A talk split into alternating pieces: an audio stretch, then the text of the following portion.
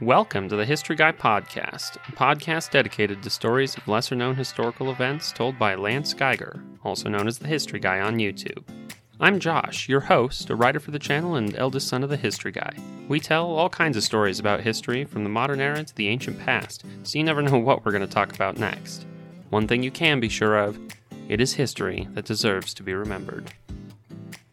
Today, the History Guy tells two stories of American political assassinations at the turn of the 19th century. First, he talks about the only assassination of a sitting U.S. governor. Then he talks about the former governor killed by dynamite.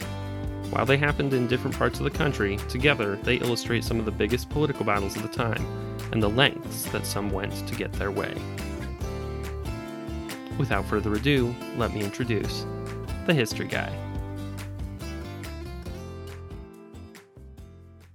As a successful attorney and Kentucky State Senator, William Goebel took on the interests of the powerful railroads and the wealthy elite of the Gilded Age. But along the way, he made enemies. The political career and assassination of William Goebel, still the only sitting U.S. governor ever to be assassinated, is history that deserves to be remembered. William Justice Goebel was born in 1856 to German immigrant parents in Pennsylvania. His father served in the Civil War on the Union side, leaving his mother at home with four children. She taught them about their German heritage. William spoke only German until age six. His father was discharged from the Army in 1863 and moved the family to Covington, Kentucky, just across the Ohio River from Cincinnati. William eventually decided to become an attorney and apprentice with former Kentucky Governor John Stevenson from age 15 to 21. He graduated from Cincinnati Law School in 1877. He eventually became Stevenson's partner in his law practice. Stevenson was chief counsel to Kentucky Central Railroad, and Goebel became an expert in contracts, corporations, and railroads. He went into his own law practice to address alleged abuse by the railroads and negligence in the courts. Many overworked, injured railroad employees and widows came to him for help. Settlements were large, and he became quite rich. Goebel also defended railroad employees arrested in the 1894 Pullman strike. He didn't charge a fee, became hailed as the railroad lawyer and the poor man's lawyer. In 1887, Kentucky State Senator James Bryan decided to resign his seat and run for lieutenant governor. Goebel decided to run for the seat because it represented Covington. He ran on a platform of railroad regulation and support for organized labor.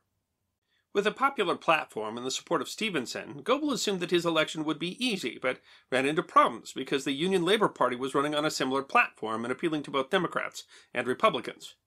Goebel ran as a Democrat, won by just 56 votes. He came to a Kentucky Democratic Party that was on hard times. Republicans had come to the state to break white rule during Reconstruction. The economy was poor, workers' wages were low, farmers were in debt, and taxes were high. Goebel was not a Southerner. His family had fought for the Union. He was not the typical Kentucky Democrat. He believed in civil rights or blacks and women, and he added a populist agenda. There were only two years left in the term Goebel was serving, so Goebel had to make a name for himself quickly. His first bill reduced the tolls on Covington roads owned by a corporation, favored more regulation and reforms. Voters loved him, but he made the ex-Confederate ruling class angry. He served on a committee to investigate lobbying by the railroad industry. Its lobbyists had attempted to get the legislature to abolish the Kentucky Railroad Commission. Goebel's committee uncovered abuses by lobbyists, such as giving free passes, money, food, whiskey to legislatures. He helped defeat the bill to abolish the commission, became quite popular in his district, and easily won re-election in 1889 and 1893. In 1890, he served on the committee drafting the new Kentucky Constitution, secured a passage putting the Railroad Commission in the Constitution, and thus insulating it from the legislature and attempts to abolish it. But Goebel made enemies in the process, and that nearly cost him his political career. The Kentucky Constitution included a clause banning anyone who had participated in a duel from holding office, a leftover from its days as a western frontier state that had a dueling problem. It also required public officials to swear an oath that they would not fight any duels. Goebel nearly ran afoul of this clause in 1895. John Leathers Sanford, a former Confederate colonel turned banker, was widely believed to have cost Goebel an appointment to Kentucky's highest court in retaliation for Goebel leading legislation to lower the tolls in Covington, costing Sanford a lot of money. Goebel wrote an article in a newspaper calling him Gonorrhea John. Sanford was angered when Goebel led a group opposed to increases in the tolls on the bridge between Covington and Cincinnati, one of his investments. And the last straw was when Goebel transferred three accounts from Sanford's bank to another. Sanford was heard saying he was going to kill Goebel or be killed.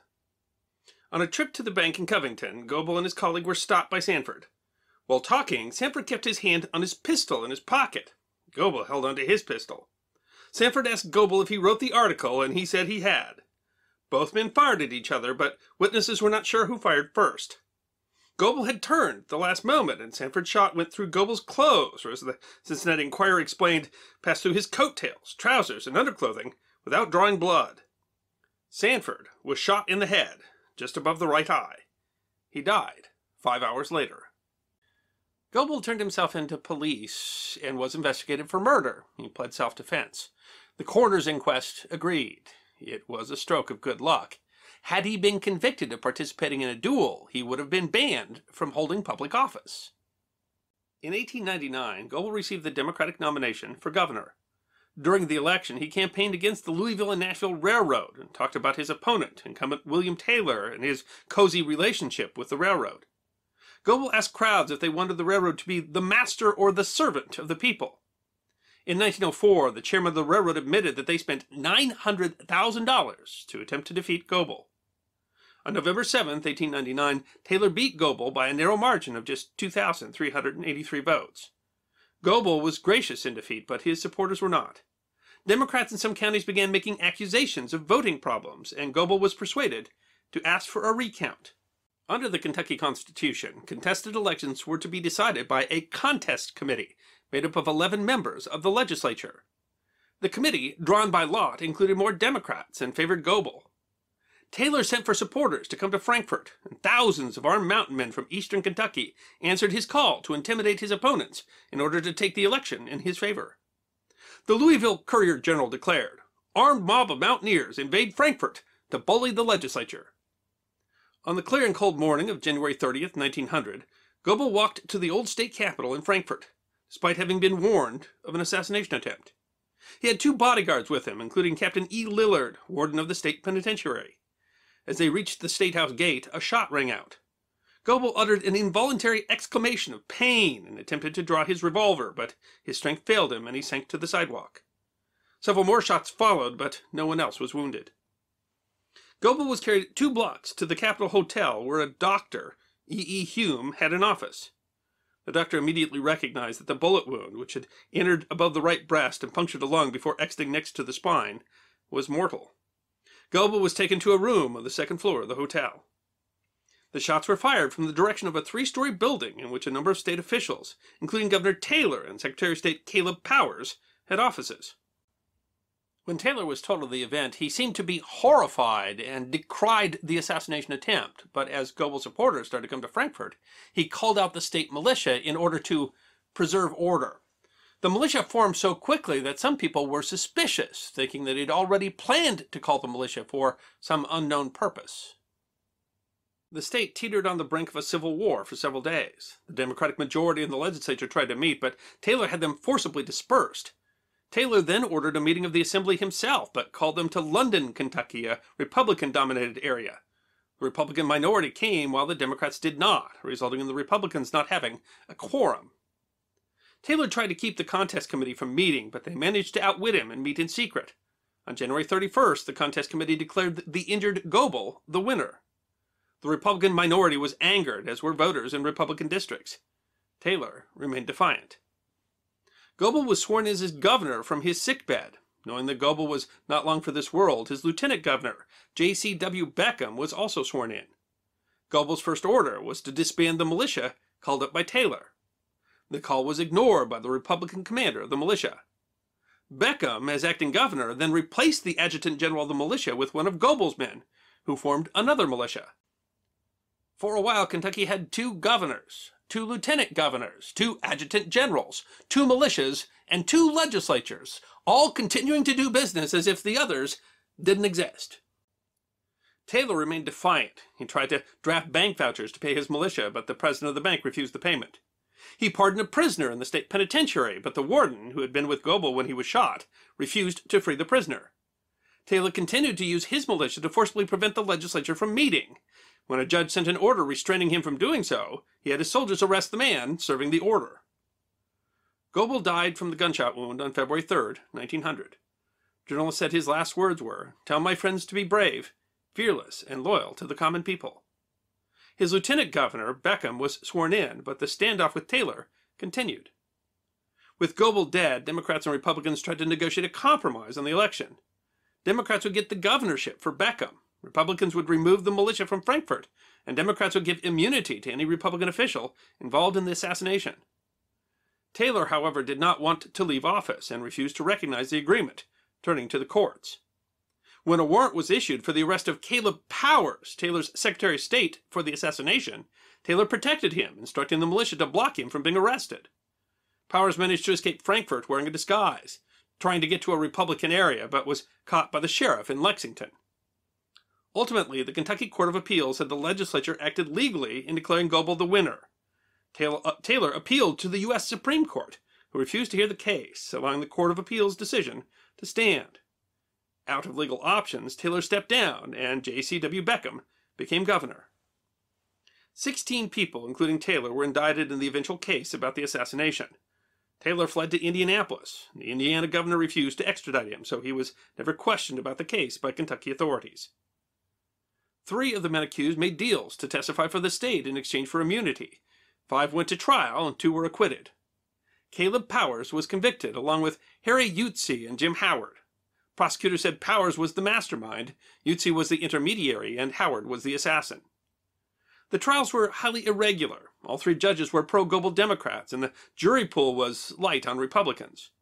Republican appeals courts overturned the convictions of Powers and Howard. Powers was tried three more times with two convictions and a hung jury. Howard was also tried and convicted again. Youtsey was sentenced to life in prison and did not appeal it. After two years in prison, he became a witness for the state. In Howard's second trial, he testified that Taylor had conspired with Youtsey and Howard. He admitted that he acted as an intermediary and supported the prosecution's theory that Taylor and Powers were the masterminds and Howard the assassin. Despite the three men spending some time in prison for the crime, the assassination of Goebel has never been conclusively solved, and most historians think that the identity of the assassin and any plotters will likely never be discovered. After serving eight years in prison in 1908, Howard and Powers were pardoned by Beckham's successor, Augustus Willson. Powers went on to be elected to two terms in the United States House of Representatives. Youtsey was paroled in 1916 and pardoned in 1919. Taylor was also pardoned by Willson, but he rarely returned to Kentucky and became a successful lawyer in Indiana. Goebel was an unlikely politician in Kentucky. He wasn't even a native, wasn't part of the traditional power structure of the Gilded Age. He didn't give rousing speeches. He excelled at working behind the scenes to get his agenda passed. He took on powerful railroads and corporations in his home state, and while he wasn't part of the ex Confederate ruling class, his populist agenda attracted voters. He remains the only sitting governor in U.S. history to be assassinated a victim of the powerful wealthy of the Gilded Age. Now's the part of the episode where we get to chat with the history guy. A little bit about what we just heard, what we're going to hear, and some behind the scenes stuff you only get to hear about on the podcast. And we'd like to welcome Betty Joe, my grandmother and the history guy's mom, back to the podcast. You know, this is a this is an amazing story as I mean, as all the stories we look at, we always pick great ones, but this pair of stories that we're looking at today is is wild, especially because it's just it's almost totally forgotten. This is a period of history that uh, I think a lot of people, you know, it gets glossed over in the history books. We, I think people understand that there was labor unrest in the United States, but to the level of what happened, say here in Idaho, uh, th- this is a former, you know, a retired governor, and he's assassinated with dynamite and I, it's i don't know when people are told about this anything like it.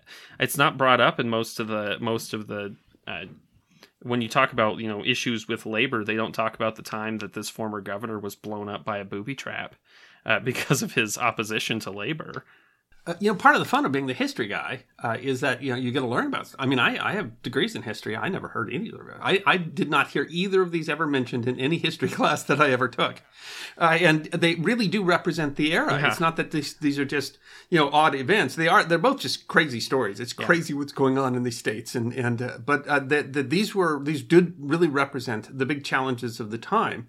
Largely at this time, a populist challenge, a challenge of labor, uh, and uh, a lot of the development of the West. Uh, so it's because you know we we like to talk about the Wild West. We think about you know the Earps or or or the Indian Wars or whatever, and really it was a lot of it had to do with these labor Yeah. struggles. Uh, and uh, and really, you know, what did what did that mean? The people that were populating the West thought differently than the people in the East, and they were more populist. They were uh, more egalitarian. Uh, people had gone west to escape the structures, and that led to these challenges. Uh, of course, you don't have a mind if you don't have a rich person to build the mine, but uh, you don't have a mine if you don't have poor people to mine the mine, and that always led to conflict. But they're also just they're crazy. Both these stories are just they're whack. They're out of control. Something's wrong with people, uh, and so I think that that part of the lesson here is you know if we think uh, if you hear people today they'll think that America is more divided than it's ever been. Uh, it, it might be more divided than most people's memory. I mean, I guess that de- that depends because I think we sometimes kind of forget what the 1970s were like. But uh, uh, certainly, it is not more divided than it's ever been. it's not more divided than the Civil War, but it's really I mean, this turn of the century, it's the Gilded Age is coming along, and and uh, the these this kind of conflict. Uh, we just you, you couldn't imagine that today. You could not imagine today in a contested election that someone's answer would be lean out the window and shoot the guy. right i mean that's it's it's absolutely wild and these are the things that i mean this would be big big news today if if any of this happened i mean we're talking about uh, we're talking about straight up terrorism and and and Oh yeah. Well, two governors, two legislatures, two militias, two militia captains, or two, two, two, and and uh, uh, you know that's that's insane. I mean, you know, we don't we don't even uh, in all that we have today, and there's a lot today. There's contested elections today. Arizona was just you know still arguing over the Yeah. Arizona election, still arguing over Georgia and the cycle before that, and you know, for all of that, you know, the answer was never that both of you raised up an armed militia and used it to literally keep the legislature from meeting. But one of the other really interesting things is that uh, these are forgotten stories. We don't remember. We don't know anything about them. And today we know what happened three minutes ago. And so you always have to remember that communications has made all the difference in the world as far as how we react to things and how we see things. And in those days, I'm sure that they knew that things were split or that people didn't agree with each other. But just think about the whole concept is different because because we have instant news. Yeah, you didn't have a news cycle here. You didn't have 24 hour. You didn't have people looking at their cell phones going, "Oh, what's True. going Just being on the other side So, of I mean, you know, it's on true. the other side of the state would have would have made it a different experience. You would have been at a distance from it. And today we would we'd have uh, we, I mean we'd have people filming every piece of it. There'd be a witness, uh, you know, iPhone videos from every angle, and it's it's a very different. It's true. we would see it different. So maybe uh, division today affects the whole nation, and the perception of the nation maybe faster than it than it did then. But so, I mean, the the thing that, that we have these you know these two stories that are you know a good distance apart between what Kentucky and Idaho, and they both did involve the you know the presidency and national politics at the time. Uh, but I mean, that shows that uh, they, these still were representing national trends and national divisions. Uh, and both of these stories going to end up, you know, tying to some of those same divisions, though, you know, in, in different ways. But it is, you know, when we talk about, it, I mean, it's just amazing. How can these be forgotten? Because understanding this and understanding the nation survived this and understanding how the nation survived that might be meaningful in days when we have political division and disagreement and and elections that are uh, in dispute and and, uh, and uh, all the sorts of things that that led to these. It's interesting because in Lexington there is a brass plaque on the ground that says this is where Goebel was shot. Uh, and I wonder how many people walk over that plaque and have no idea who William Goebel is, more or less outside of Kentucky. Uh, I mean, Well, and I wonder if in Kentucky, do you suppose if you're in a duel today, they can take you that you can't no longer be governor? you still can't Uh, run. I wonder how many of those laws still exist because I thought that was really That is, funny yeah. too. If you're if you're in Kentucky and someone's going to run you don't like, challenge them to a duel. Yeah, apparently if you get them to fight a duel, they they uh, they're ineligible. But I guess, I mean, we talk right now. You will have candidates on both sides where the other side has said you they love that guy so much that he could literally shoot someone dead in the street and they would still vote for him. That literally happened in Kentucky. He literally shot the guy in the face and then ran for governor. Yeah, that one. Uh, that's. I mean, it's it's shocking because you hear that and you're like, oh my gosh. He. I mean, he shot a dude. I mean, in public. Uh, I I don't know how you you think it would make Yeah, it the, difficult. the big question was, was it a duel? That was the the real question. There was, was it a duel? That was that was what didn't they were worried really about. care if the guy died. I it would be an interesting. It would be an interesting. Uh, of course, we don't. You know, we don't generally. I mean, they I, they they were Kentucky was not exactly the uh, the frontier exact at, at that point, but uh, more so maybe than you know New York. But Yeah, more so. Yeah, yeah. I mean, you know, say it's a mountaineering state. I think. I mean, it was certainly we're a little bit more rough and ready in the nation, and uh, you know, at the turn of the century there. But and you know, he uh, he got shot right through his underwear Oh too. I mean, you have to you have to appreciate how lucky he was that this guy was able to shoot in a way that literally pierced his underwear and didn't you know Yeah. didn't draw yeah, blood. he managed to. Yeah. And I mean, they were they were close. I, I They had to have been. My, they had to have been standing right, right next to each other. But I, and you know, angry, angry words turn to gunfire. That's that's that's never a good thing. But I mean, it's not something we would expect of someone that's you know running for. No, it governor would be it would today. be uh, pretty crazy for for someone who was you know running for governor for a for a political person to literally get in a gunfight. Although also you know I think that today we we kind of view view that a little differently. Uh, it's a, it's a we, you know now we've got we've got it's a very different That's world true. than it used to be. It is, yeah. I mean, yeah. Well, you know, we've talked about the Hamilton duel, and I mean, that's yeah, things. Things have just kind of changed with time. So, uh, we we I guess less frequently uh, deal with our political issues via gunfire. It's not like it's completely. Oh, it's it's still a political, but it's maybe not the same political issue that it used to be. It's maybe not the same. Yes, they're probably not shooting literally out of the window of the governor's office. That's Yeah, that one. we don't know that. It might have been from the Secretary of State's office. We're not sure which window they were 100% sure. shooting That's something from. we might know today, just because we would we would have some video where you could see maybe see the shot coming through or something. That, that's true. Yeah, so they would have a clear idea of who it was that was shooting at each other there from the in front of the the, the, the captain of the prison and yeah uh, you know this is uh, this story it's it's kind of crazy for out but it's really interesting uh, uh, because uh, Goebel was you know he was such a political outsider uh, he was challenging the traditional structures he was uh, presenting himself as a hero of the common man uh, and that's you know you always see that. I mean, those sort of populists always rise, and you see them in all sorts of, of eras of history. And you know, whenever you challenge the status quo, then there's going to be some kickback. Uh, and it's interesting where they both found uh, their uh, their support base. And you, you can laugh certainly about the politics of it. I when you know when you question an election, when they when when he decided for a recount, they didn't actually go recount the votes. Uh, they just by lot drew eleven members of the Kentucky State House, and then they decided, and obviously they were going to decide based on their Yeah. politics. So you, then you're just wondering who's who's drawing the right straws. I mean, that that's all around bizarre. Uh, but in the story that he's the only you know uh, sitting U.S. governor to have been assassinated, of course, is very the story is that he wasn't actually a governor when he was shot. He was only a governor, but he was a governor by the time that he died. Uh, is really, I mean, this is this is this whole story is, is crazy, and it's crazy that politics could get so acrimonious Yeah. that it would come to the point that you're both you know you're both your armed militias are, are facing each other uh, and and yet you know uh, uh, despite all of that I mean the only violence that occurred was this assassination I mean you know it didn't erupt into into Gosh, you, you Uh, sure into- think it could have? And I mean, these were you, you want to talk about Could have, yeah. partisanship? Uh, it would be it would be crazy if if if you know one one candidate in say a governor a governor a gubernatorial can, candidate in the state you know calls in the the uh, Democratic militia and the, the Republican militia Yeah. is, a, is a different entity. That's uh, it's it doesn't yeah, quite two- work and, like and, that. and you name and you got you know you got different judges Yeah. and you got I mean they're all but and, and they're so I mean there there really could have been a civil civil war here Oh, yeah.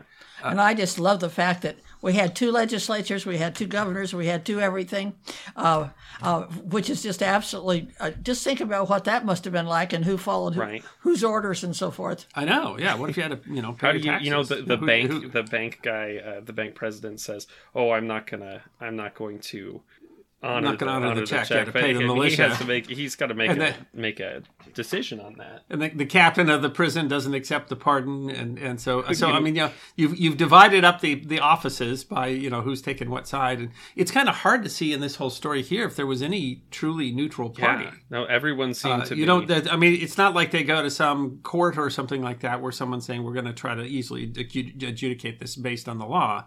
I mean, they're all. I mean, it was no question when you selected your legislators voters by lot what they were going to vote, regardless of what the what the vote count Yeah. was.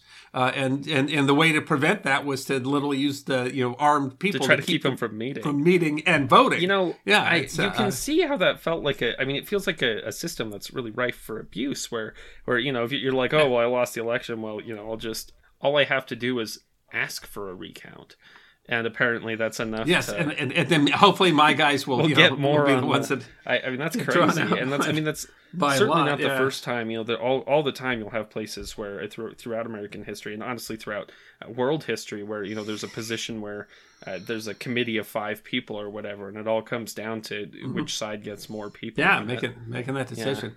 Though I mean, to be fair, it doesn't sound like Goebel was really trying to game the system. It sounded like he was he was convinced that there was the election irregularities. Gosh, what does that sound like? Yeah, oh my goodness. Let's- We've got some. Uh, we've got the some other guy was sure uh, he had been elected. It was a very narrow election. Gosh, we never see anything like that happen these days.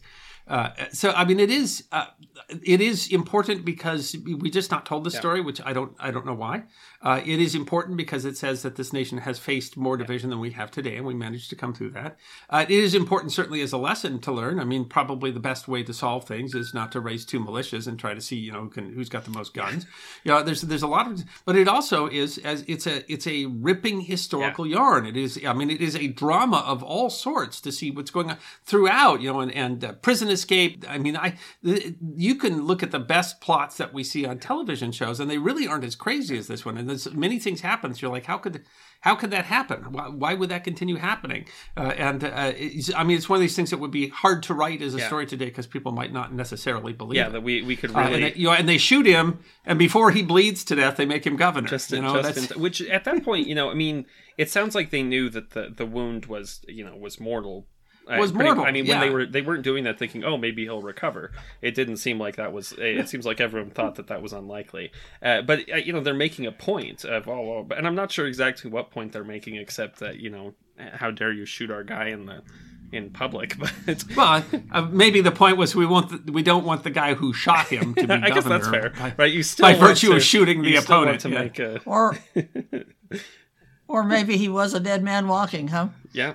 Yeah, but, you know, and, and he, you know, I guess to an extent, uh, uh, he sacrificed his life in order to come to uh, a, a conclusion uh, on this, on this, uh, uh, you know, uh, the stormfront that they had run into. You know, this. it does show just how I mean how national these these labor issues were because you know Mm-hmm. the two stories we talk about today are about two very different industries uh, that were in you know very Mm-hmm. different locations but they they were fairly similar in terms of you know what the the actual like foundational argument was about.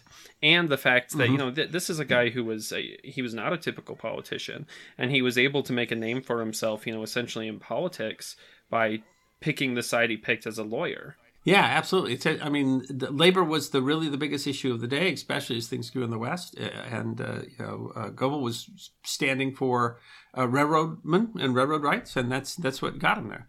Uh, and you do, you do have to wonder because we'll talk about Steunenberg in a, in a in a moment here. You have to wonder, you know, if uh, if he had been governor, uh, would he have having to work with all those diverse state interests been able to maintain? Uh, that degree of loyalty, because Steunenberg is going to find out in a bit that it's it's kind of Yeah. hard to stay on, on one side versus another. So, I mean, to an extent, uh, you know, Goebel maybe couldn't have been anything but a martyr. I'm not I'm not saying it was a good thing he was shot or anything like that. I'm saying that maybe uh, his political path was set. Uh, and maybe that shows in the fact that you know he'd had the violence before in terms of the you know the uh, the, the shooting match between he and a rival. Yeah. So I mean, uh, you know, it's, it's it seems like he was on a path kind of from the start, and that's where the path ended up. If you support the History Guy and would like to find more of our content, well, the, one of the best ways to do that is to go to thehistoryguy.com. Uh, that website has all of our content. That's going to have our podcasts, our videos. It also, in as our catalog has grown, it has got a very nice way of being able to kind of look through the, the many different things we have done and find how some of them are connected in different eras and different stuff like that, which can be a little harder on YouTube when all we really have are, you know, playlists. Yeah. So it's a, if you want to say search by topic or search by source or you know the name, it's a much easier way to do it. It's an easier way to get to all of our content rather than waiting to see what uh, YouTube is going to recommend. Uh, it's a good place you can go to buy our t-shirts or make a contribution to the History Guy if you want to, uh, and all sorts of content there. And so easy. It's thehistoryguy.com. Next up, the history guy talks about the assassination of former Idaho Governor Steunenberg. 112 years ago today, on December 30th, 1905, retired former Idaho Governor Frank Steunenberg went for a walk around his neighborhood in Caldwell, Idaho, through nearly 10 inches of December snow. As he strolled that frigid December morning, you can imagine that, like millions of others, that he was thinking about the possibilities for the new year. When he returned home, he opened the side gate to his yard, and it exploded. While he was gone, someone had rigged the gate with several sticks of dynamite. Blown nearly 10 feet in the air, the governor was grievously injured and died in his home later that day.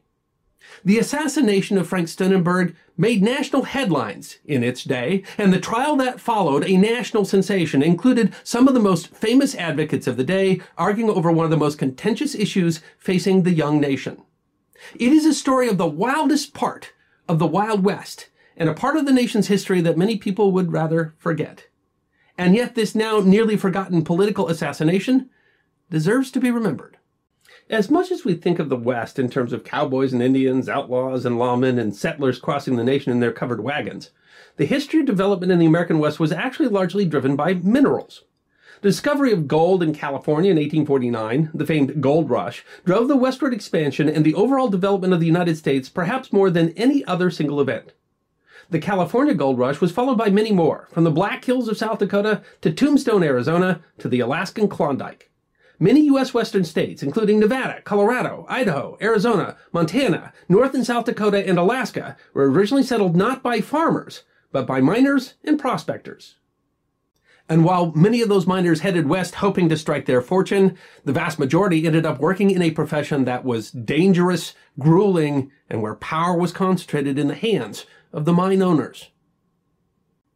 Attempts to unionize labor in the American mining industry began as early as the 1860s, although early attempts tended to be short lived responses to specific complaints. In response, mine owners formed mine owners associations intended to protect the interests of the mining companies. A seminal event in the escalating conflict was a labor strike in Coeur d'Alene, Idaho in 1892.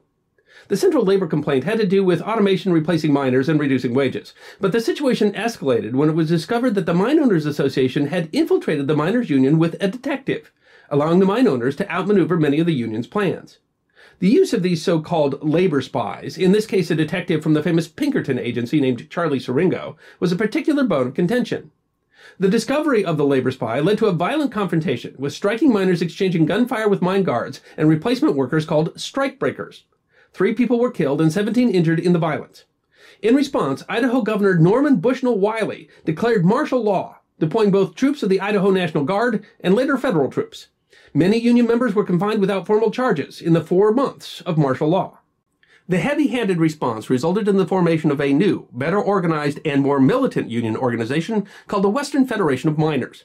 The WFM would then play a central role in the many violent mining labor disputes in the United States and Canada in the latter part of the 19th and early part of the 20th centuries. The WFM led strikes in Cripple Creek, Colorado in 1894 and Leadville, Colorado in 1896, both of which resulted in the deployment of the Colorado National Guard. While the former was largely successful in achieving its goals, the latter was not, and resulted in an evolution into a smaller, more radically socialist, and more violent WFM.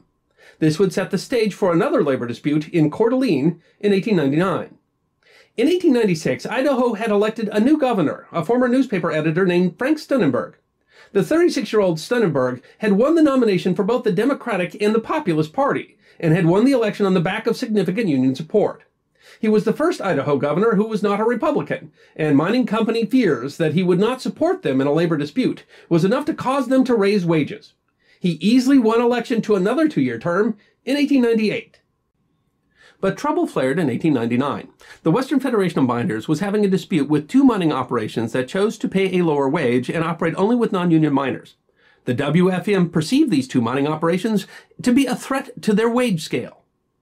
On April 29, 1899, Union members from the WFM used nearly 3,000 pounds of dynamite to destroy a mill belonging to the Bunker Hill mine.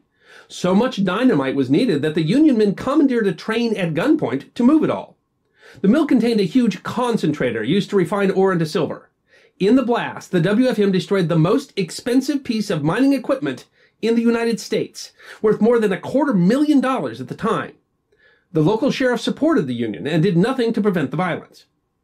Shocked by the extent of the damage and the lawlessness, Steunenberg appealed to President William McKinley for federal troops, declaring Shoshone County, where the event had occurred, to be in a state of insurrection and rebellion. Once again, martial law was declared.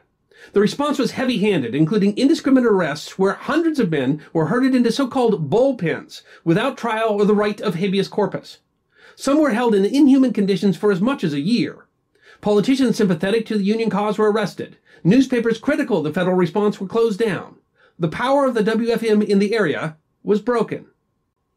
One of the Union supporters was convicted of murder in the death of one of the Bunker Hill employees, and several were convicted of the federal crime of interfering with the mail for the abduction of the train used to carry the dynamite.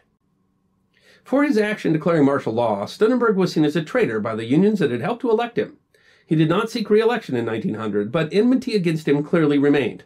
Five years later, when he was killed by the booby trap on his gate, the WFM immediately fell under suspicion in the assassination. Two days after the explosion, January 1, 1906, a suspect was arrested. The man, named Harry Orchard, had been staying at a local hotel. A waitress reported that he had acted suspiciously on the day of the bombing. A search of his hotel room found further evidence that he had made the bomb. The lead investigator, a famous Pinkerton detective named James McParland, convinced Orchard that he would be better off if he became a witness for the state. Orchard then told an astounding tale.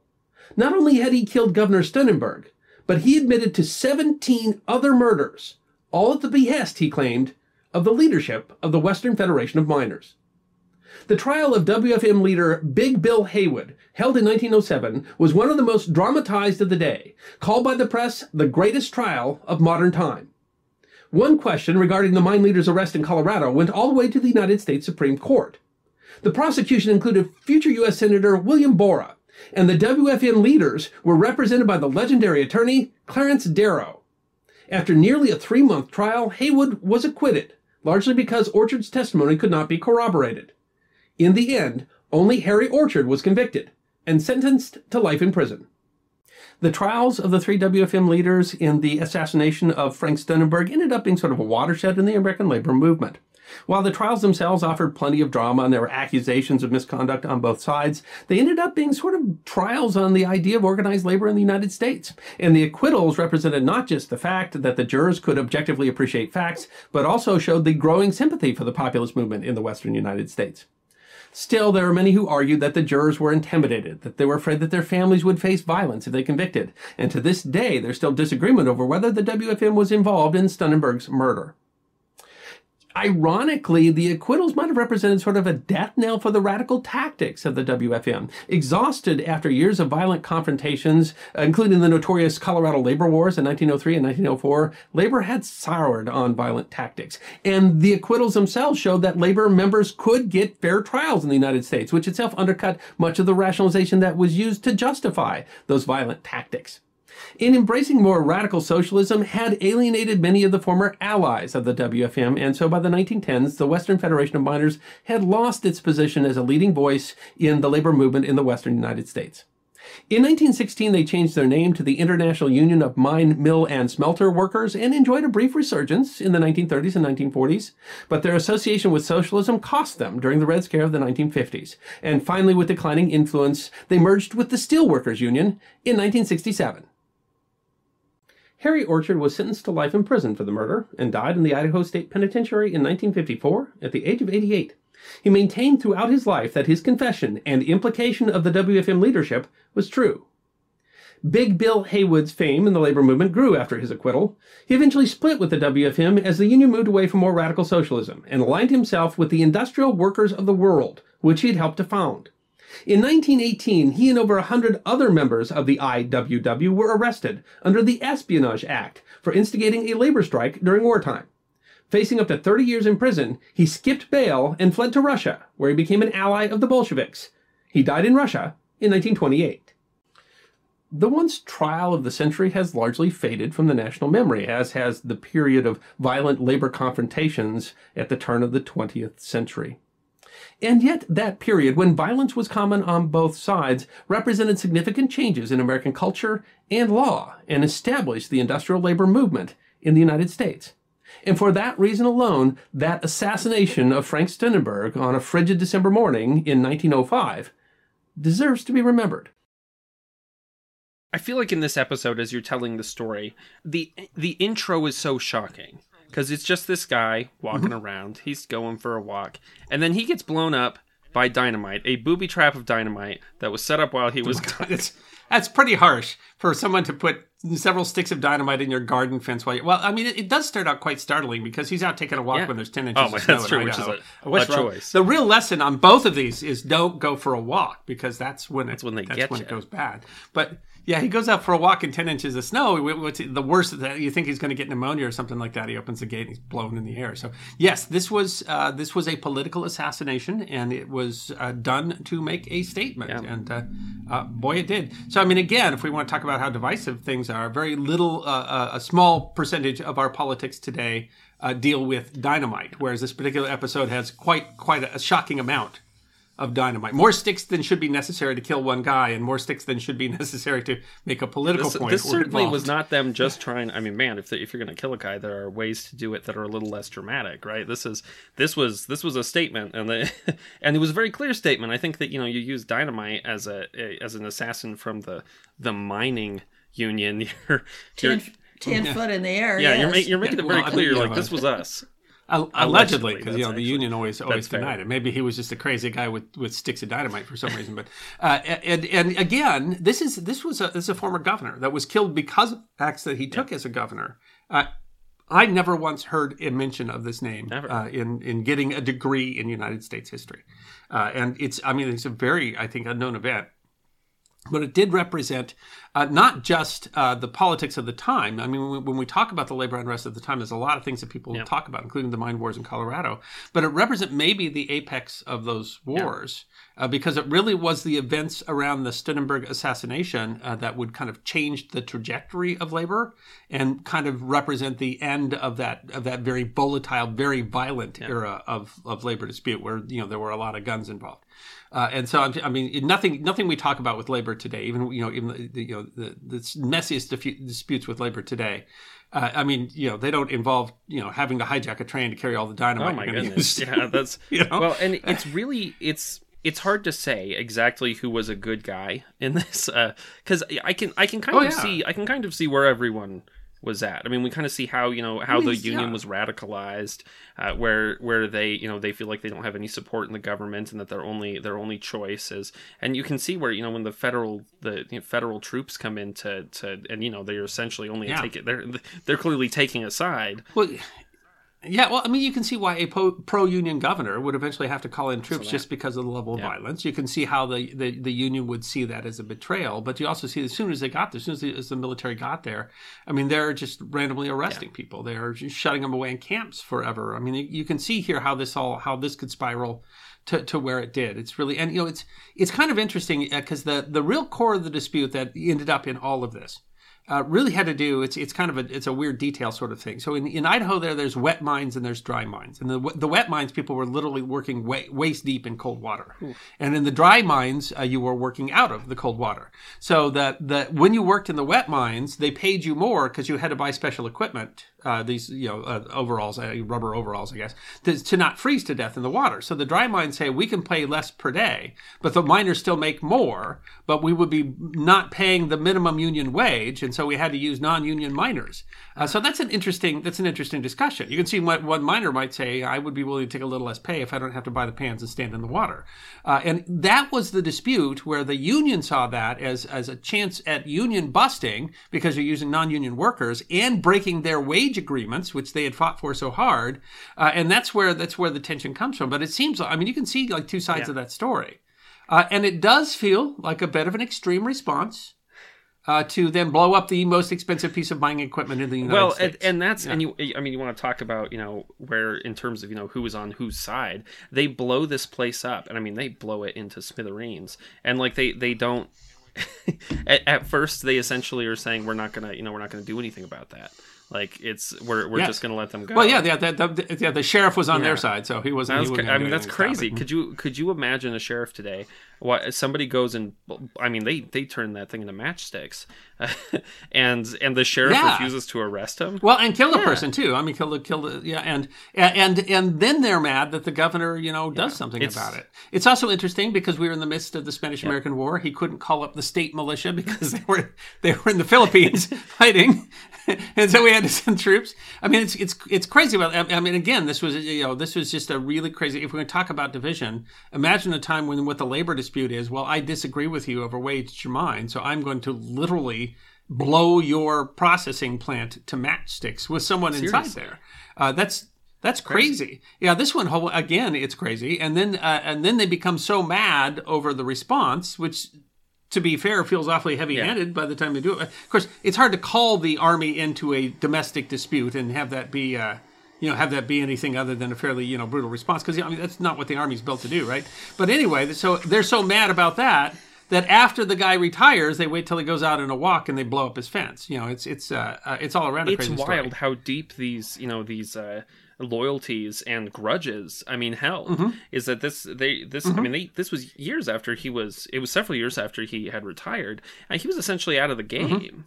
Uh, you know, it's he was, He and yet it was yeah. a political assassination. But they saw him as, as Yeah. betraying the movement. Yeah, it was clearly a political assassination based. So it really was what he did as governor that led to that. And it's interesting because he had been a. I, I, you, you you imagine he didn't lose his sympathy for the union. You just can't. You can't let them just blow Uh, stuff up I mean, if you let them him know? do that, I, I at some point there's just you know what's the where's the rule of law? But it's Yeah, there's got to be so. I mean, it shocked even his conscience, and you know, he felt he felt they had to move to the rule of law.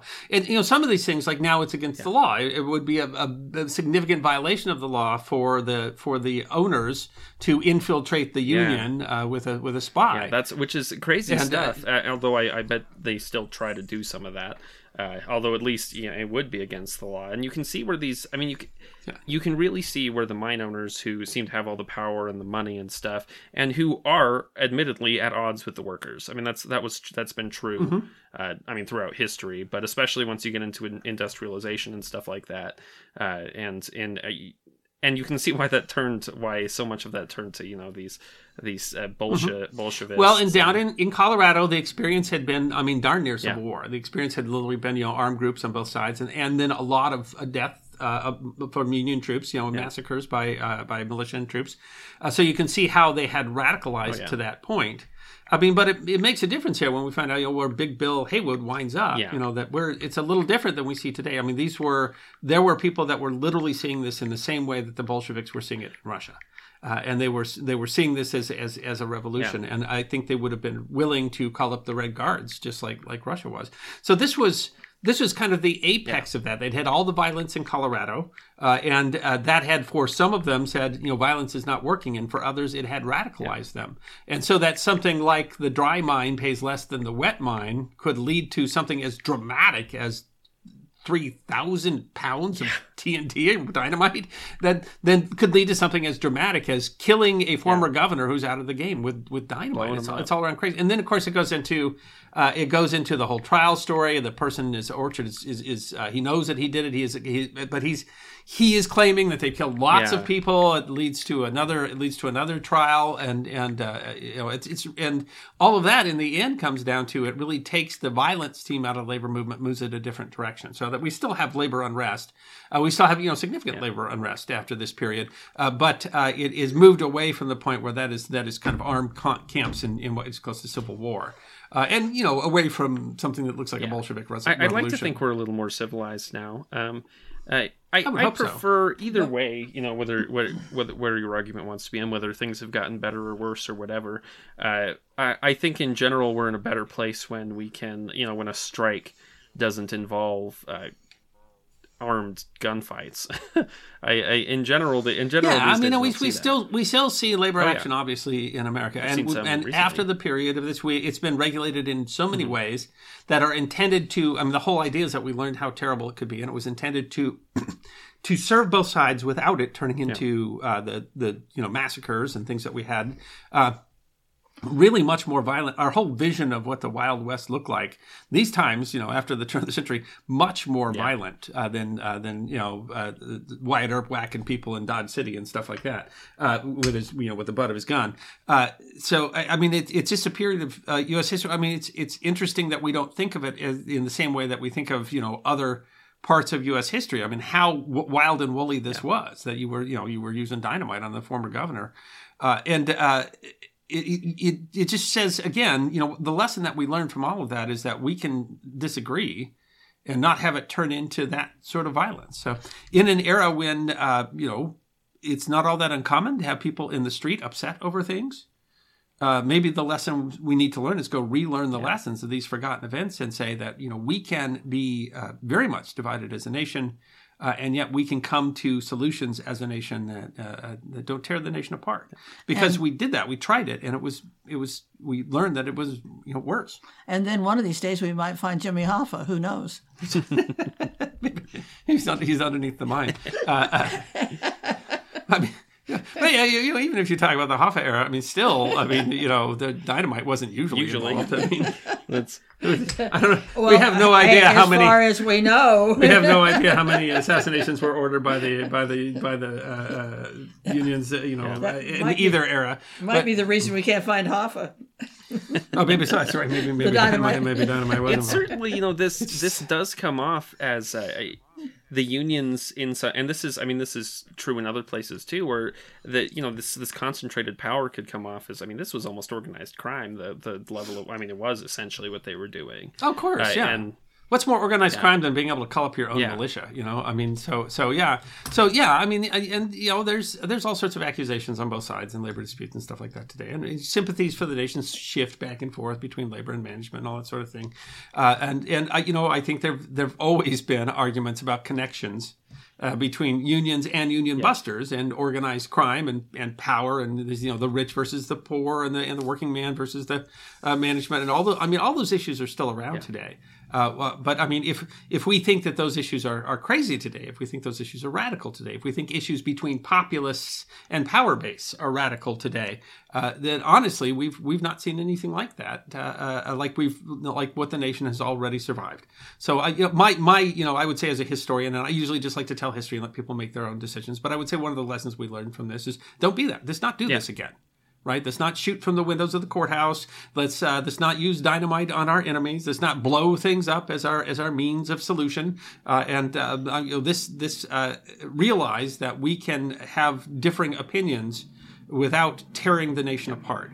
Uh, because it does seem occasionally these days that people have forgotten those lessons, and maybe that they should hear in class about William Goebel and and, and Steunenberg and and and you know what it means when we when we take our politics the wrong and certainly direction. you know uh, solution the solutions we have are not always perfect and uh, you can see in places right, like this where the, the solutions were imperfect that led us to where we got but you have to think that you know we're still better off if we're not blowing each other up yeah I mean, we, we learned lessons then. We changed the way that we did things then. If we have to learn lessons now, that's fine. But let's not learn them the same hard way that we did before. Thank you for listening to this episode of the History Guy podcast. We hope you enjoyed this episode of Forgotten History, and if you did, you can find more on our website, thehistoryguy.com. We release podcasts every two weeks, so stick around if you want to hear more podcasts of Forgotten History. You can also find us on Facebook, YouTube, Instagram, Twitter, and Patreon. You can even get a personalized message from the History Guy himself on Cameo.